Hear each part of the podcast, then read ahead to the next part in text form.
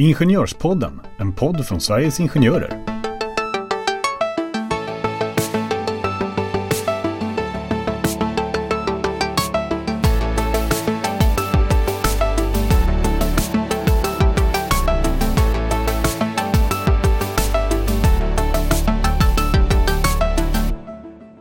Händer om jag blir långvarigt sjuk och om jag måste rehabiliteras? Hur går eh, rehabiliteringsmöten till och vad är egentligen fackets roll? Varmt välkomna till Ingenjörspodden. Idag har vi en gäst med oss och eh, jag tycker bara att vi kickar igång det här avsnittet. Nu kör vi!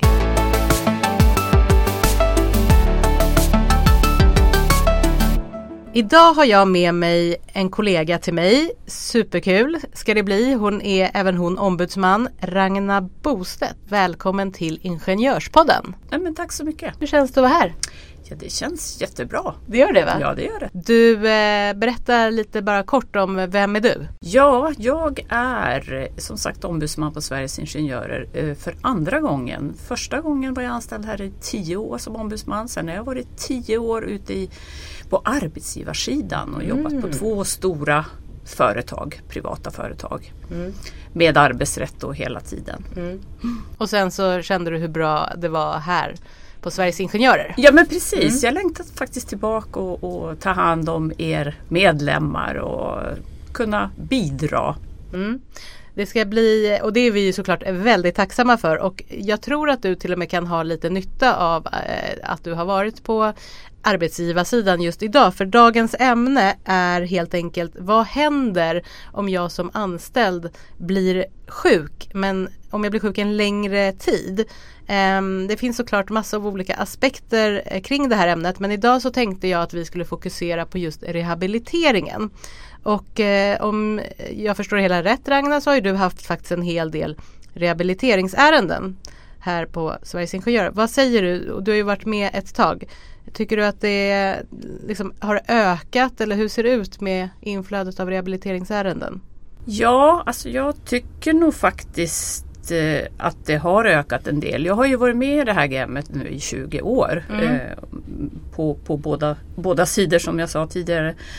Och jag tycker nog att det enligt min åsikt är tuffare idag på arbetsmarknaden i stort och på arbetsplatserna. Det finns eh, inte så mycket utrymme för de som, eh, där det förut fanns eh, reträttplatser, de är borta idag och eh, det, har ju, det här med stress har ju ökat faktiskt väldigt mycket om man jämför med hur det såg ut för 15-20 år sedan. Stressrelaterade symptom. För det kanske man kan säga att när man pratar om, när vi pratar i alla fall om rehabilitering så, så orsaken eh, nu har inte jag några siffror på det men jag antar ju att orsaken, den fr- främsta orsaken är just stressrelaterat. Ja, jag Ja. tycker det ser ut så idag också. Jag Mm. har inte heller några siffror så men, men eh, den allmänna debatten tyder ju på det och Mm. det vi ser tyder ju också på det.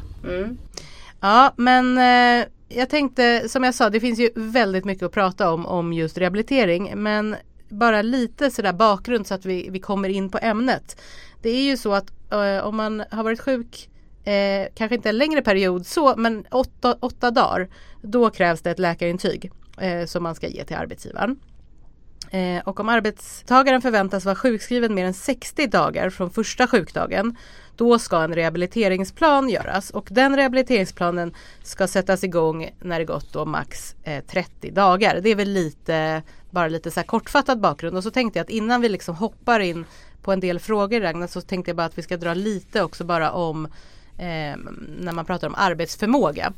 För då är det så att de här reglerna de finns ju i socialförsäkringsbalken och då sägs det att dag 1 till 90 då, eh, under den sjukperioden då ska Försäkringskassans prövning av den här då arbetsförmågans nedsättning begränsas till endast att avse om den anställde kan klara av sitt vanliga arbete. Eh, så om man säger kortfattat, man ska titta på vad, hur, hur ska man säga Ragnar? Man, man ska titta på hur man, hur man kan klara av att återgå i arbete på arbetsplatsen. Ja, och till sitt vanliga arbete, alltså Mm. den arbetsförmåga som man har och som läkaren ser att man har eller eller då rättare sagt inte har. Eh, ska då relateras till om du kan utföra ditt vanliga jobb, Mm. om man uttrycker det lite enkelt. Och det är då dag 1 till 90. Sen så har vi liksom period 2 och det är dag 91 till 180 då i den här så kallade rehabiliteringskedjan som man pratar om. Och då eh, ska Försäkringskassans prövning av den här eh, arbetsförmågan, då vidgas den till eh, att även omfatta andra arbeten hos arbetsgivaren. Men man är då fortfarande, nu får du rätta mig om jag har fel här Ragnar, men man är då fortfarande kvar hos den arbetsgivaren. Det är det som är. Och vad händer då Ragnar, vad händer efter dag 180? För då kommer man in i liksom sista perioden kan man säga. Ja, alltså då ska ju kassan börja kika på så småningom eh, under då den här rehabiliteringsprocessen så att säga. Så kikar ju då kassan till slut på om eh, den medlemmen då kan göra något arbete som finns på, på arbetsmarknaden i stort. Mm. Och då blir det ju lite tuffare för att eh, då prövas man mot alla arbeten helt enkelt. Mm. Som finns i, i, i, landet. Eh, för att uttrycka det mm. lite. Så då är det så här, är jag ingenjör då prövas jag, jag kan prövas mot vilka arbeten som helst. Ja, det behöver då inte vara något ingenjörsjobb utan det kan vara vilket jobb som helst. Mm.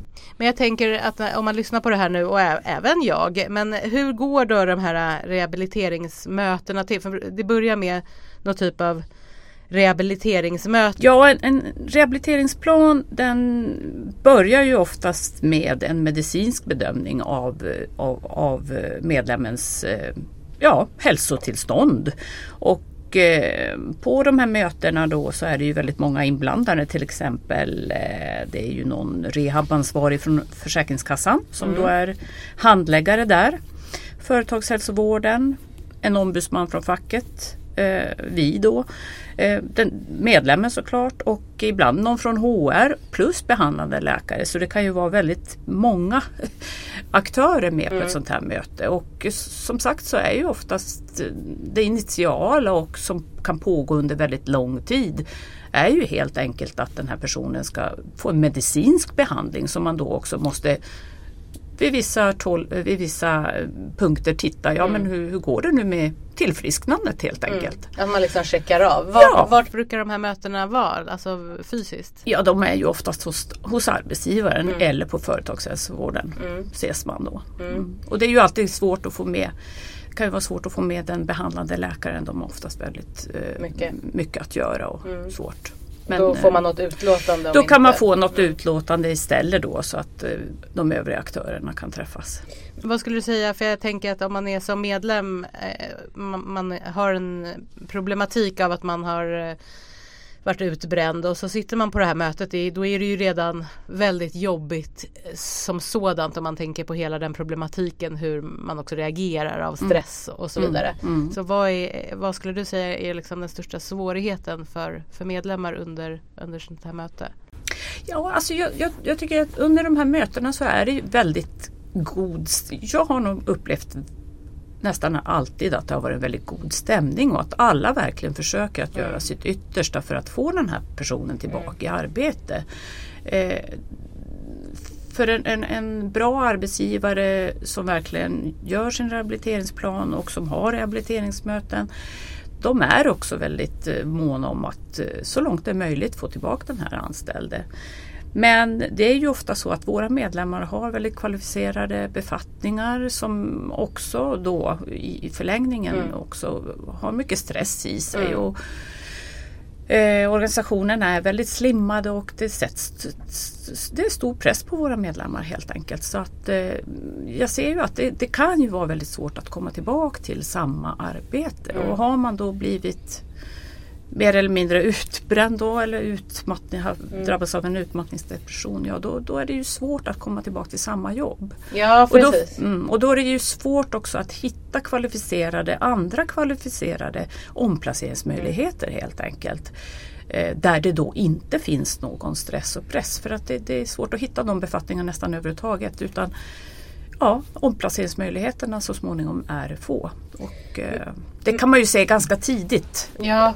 Så, så att det ligger ju hela tiden som underliggande faktum att det kan vara svårt för den här personen att komma tillbaka. Men vad blir din roll då i, i ett sånt här um, möte eller ärende? Vad är fackets roll? Ja, fackets roll, vårt, jag som ombudsman när jag har en medlem som, som eh, vill ha stöttning i i ett rehabiliteringsärende är ju att ha koll på eh, att allting går rätt till.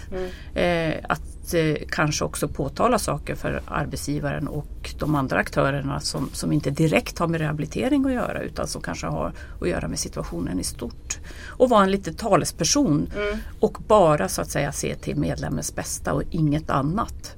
Det här är ju bra tips också för att ni som lyssnar är både medlemmar men även faktiskt förtroendevalda. Och det här är ju en sån uppgift som även förtroendevald eh, skulle kunna ta på sig såklart. Så att det, det är ju jättebra att veta.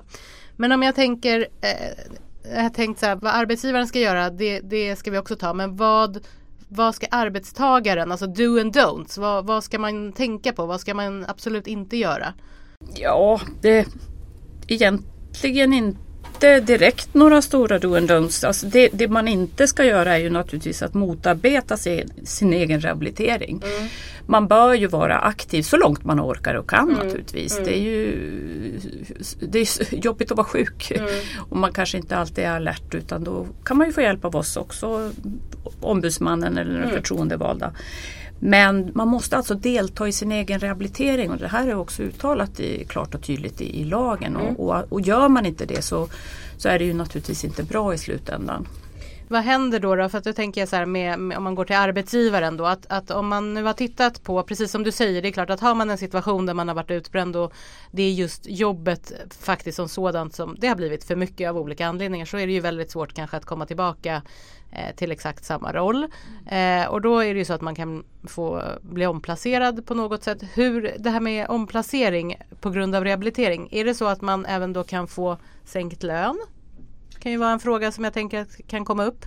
Ja, alltså, det är ju så här att, att när man då kommer till slutet av den här rehabiliteringsprocessen så ser man ju då om, vad medlemmen har kvar för arbetsförmåga. Och är det då så att man ser att, att den här eh, medlemmen inte kan återgå till sin gamla befattning utan helt enkelt får ett omplaceringserbjudande kan man säga. Mm. Eh, då får man ju också tåla att få den så att säga, lönen som då hänger samman med den mm. befattningen man blir omplacerad till. Mm. Och det kan ju då naturligtvis både vara en löneökning och, och en lönesänkning i mm. så fall. Eh, däremot så kan man ju då inte få, ska man ju inte få sänkt lön bara för att man deltar i sin egen rehabilitering. Så Nej. länge processen inte är klar så får man behålla sin lön. Och då när du säger behålla sin lön, för det kan ju vara så att man kanske inte går tillbaka eh, om man har varit sjuk att man går tillbaka 100% direkt utan man kanske går tillbaka 25% och sen 50% ja, och ökar på. Men då ska det vara i relation till den gamla lönen. Ja men precis. Mm. Ja, och arbetsgivarens rehabiliteringsansvar då? Hur långt sträcker sig egentligen? Vad, vad är skäligt? Vad måste en arbetsgivare göra? Hur ja, alltså det, det, är ju så. Det finns ju inte reglerat i lag liksom, hur långt arbetsgivares eh, anpassnings och rehabiliteringsansvar sträcker sig. Måste de hitta på nya jobb? Nej, eh, det skulle man kunna svara nej på. Mm. Eh, däremot så finns det vissa domar som tyder på att man måste gå väldigt, väldigt långt från arbetsgivarens sida. Man har en väldigt stor skyldighet att till varje pris försöka få ihop någonting som eh, kan vara lämpligt för medlemmen.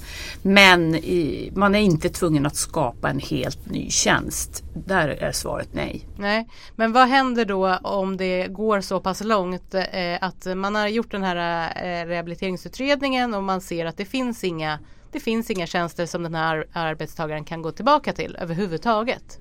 När man kommer till slutet av rehabiliteringen så ser man ju då vilken arbetsförmåga som medlemmen har kvar och är det så då att medlemmen inte kan ta något jobb som finns hos arbetsgivaren överhuvudtaget Ja, då blir det ju så att då prövas ju då min arbetsförmåga mot hela arbetsmarknaden och det blir så att Försäkringskassan man riskerar ju att sjukpenningen dras in och då kommer man ju i ett skarpt läge så att säga. Mm. Eh, och då kommer ju den här diskussionen om ja men vad gör vi nu? Mm.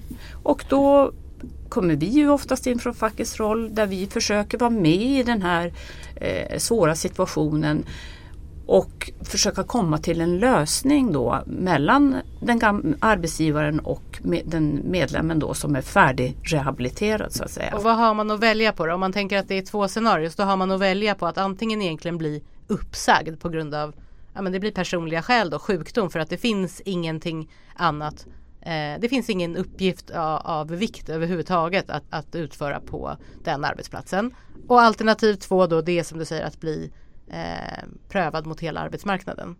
Ja men precis mm. och, och, då är det ju så att eh, man kommer till eh, en uppsägning på grund av personliga skäl. Här kommer ju egentligen den enda sanktionen som finns för arbetsgivaren. Alltså vi sa ju det att det mm. finns inga lagregler som mm. säger hur mycket en arbetsgivare måste lägga ner på, på, på en rehabilitering av en medlem. Men är det så att man från arbetsgivarens sida för en process om uppsägning på grund av personliga skäl så tittar ju då Arbetsdomstolen på hur man gör en bedömning av hur arbetsgivaren har skött rehabiliteringen helt mm. enkelt. Eh, och är det så att man inte har gjort allt och då måste arbetsgivaren verkligen göra väldigt mycket för att Arbetsdomstolen ska bli nöjd mm. och tycka att arbetsgivaren har saklig grund för uppsägning. Det här är ju naturligtvis inte vanligt att man driver de här casen för att långt innan man har kommit till den här punkten mm. så så har man oftast kommit överens med arbetsgivaren om att man avslutar anställningen mm. och där finns ju vi med som en viktig spelare då som mm. ombudsman mm. eller förtroendevald. Mm. mm. För det ska vi säga så att det är väldigt ovanligt att man sägs upp på grund av, av sjukdom. Eh, alltså det är ju därför det är så, så pass ingående ehm, för vad faktiskt arbetsgivaren ska göra innan man kommer till den punkten. Men vad skulle du säga då? Är det vanligt att man eh, jag tänker liksom de här ärendena, hur brukar de gå? Är det vanligt att man faktiskt anpassas tillbaka eller är det svårt? För jag, jag, tänker också att mycket av den här, vi har ju ett avsnitt i podden som ni får gå tillbaka och lyssna på som handlar om gränslöst arbete. För det handlar ju någonstans om att kanske arbetsgivaren egentligen ska göra det stora arbetet, tänker jag. Tänker jag lite utanför det här äh, ämnet bara, men innan äh, man kommer så långt såklart. För när man väl har blivit utbränd och ska rehabiliteras då vet vi att det är väldigt svårt att återgå i arbete. Men vad är din erfarenhet? Brukar man liksom, brukar det bli avslut eller brukar, brukar man kunna hitta eh, en återgång? jag skulle vilja säga att jag tycker nog de, den erfarenhet jag har är väl att kanske övervägande delen mm. där man har en långvarig rehabilitering mm. eh, så slutar det oftast med att man inte återgår till mm. den gamla arbetsgivaren. Mm. Eh, det är min, kanske, ja det är nog min, att det, mm. det är vanligare än att, mm. än att man faktiskt återgår.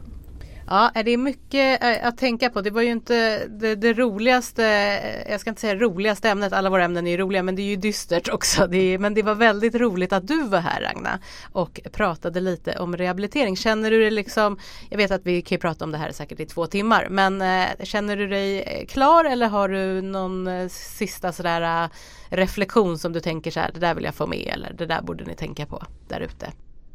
Ja, men en reflektion är ju att det här är, det här är en svåra möten. Eh, alltså svåra, en svårhanterad situation. Du har en utsatt medlem som är sjuk. Eh, alla aktörer gör sitt bästa för att det här ska gå framåt och för att eh, man ska kunna lösa situationen på ett bra sätt. Och det är ju viktigt då också att man kontaktar oss här på, på förbundet om man är medlem, om man har frågor kring sin rehabilitering. Vi finns här för dig. Eh, du kan också kontakta eh, din förtroendevalda om du har en sån på arbetsplatsen som också stöttar dig och i sin tur kan få hjälp av oss här. Mm. Så att det finns alla möjligheter att få få hjälp och stöttning. Mm. I de här svåra situationerna. Vi, vi har det som avslut. Vi hoppas att ni eh, har lärt er lite och förstått eh, lite mer vad just rehabiliteringsärendena och rehabiliteringsprocessen handlar om. Så får vi väl ta tack så hemskt mycket Ragnar för att du har varit med oss här idag. Tack, det var nära. Ja, vad trevligt. Ehm, då säger vi hej svej så hörs vi eh, en annan gång helt enkelt. Hej då! Hej då!